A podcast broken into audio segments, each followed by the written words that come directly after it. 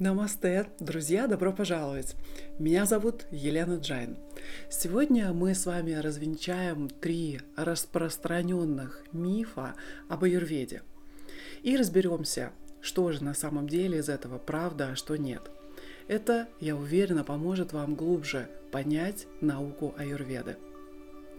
Миф первый. Аюрведа – это индийская медицина – Действительно, аюрведа ассоциируется с Индией.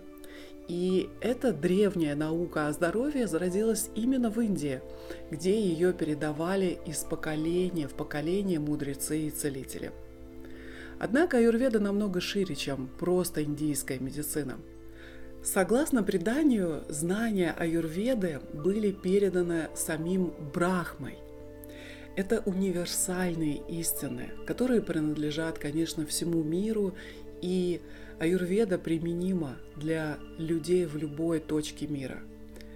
И независимо от их национальности или места жительства.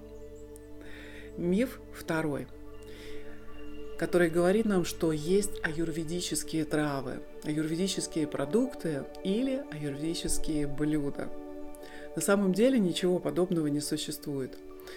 Для того, чтобы понять, подходит ли человеку то или иное средство, в аюрведе учитываются всегда три аспекта. Пракрити – индивидуальная конституция, викрити – текущее состояние баланса дож, и третье – это свойства самого средства. Когда эти три составляющие сочетаются правильно, то любой продукт, трава или блюдо могут оказать целительный эффект на человека. Поэтому нельзя говорить об универсальных аюрведических средствах.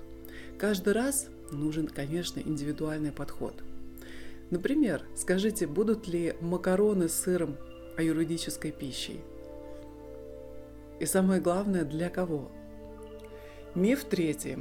Только пракрити определяет диету. Я часто слышу от своих учеников, я вата по конституции, значит мне нужно придерживаться ваты диеты. Однако следует учесть, что только знание вашей пракрити или вашей главной доши недостаточно для того, чтобы определить оптимальную диету. Представьте, например, Анна, человек с преобладанием пита доши в Конституции.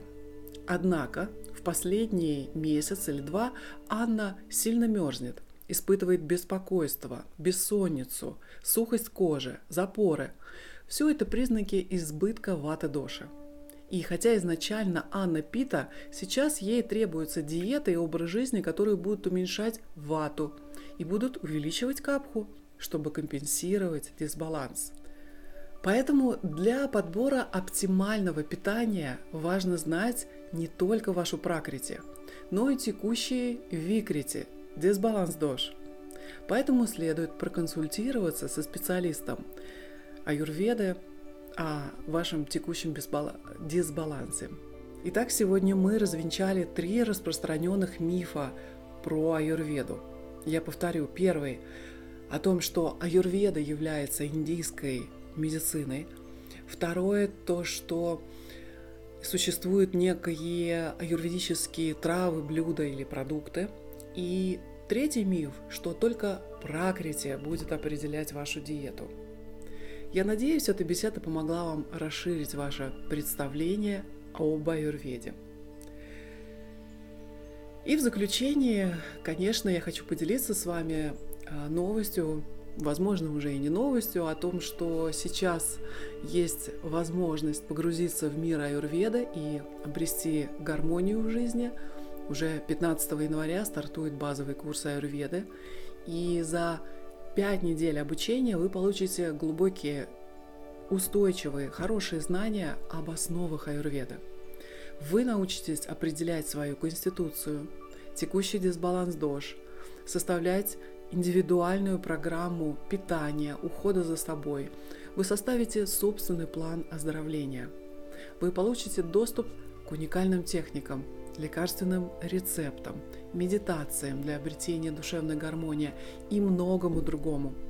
Присоединяйтесь к нашему курсу и откройте аюрведу заново вместе с нами. Количество мест, конечно, ограничено. Записывайтесь на сайте Елена Джайн уже сейчас. Ссылка на курс в описании к этому выпуску. И я жду вас с нетерпением в нашей онлайн-академии. На этом сегодня все. С вами была Елена Джайн. Если у вас есть вопросы, вы можете их написать в комментариях. Не забудьте подписаться и поставить лайк.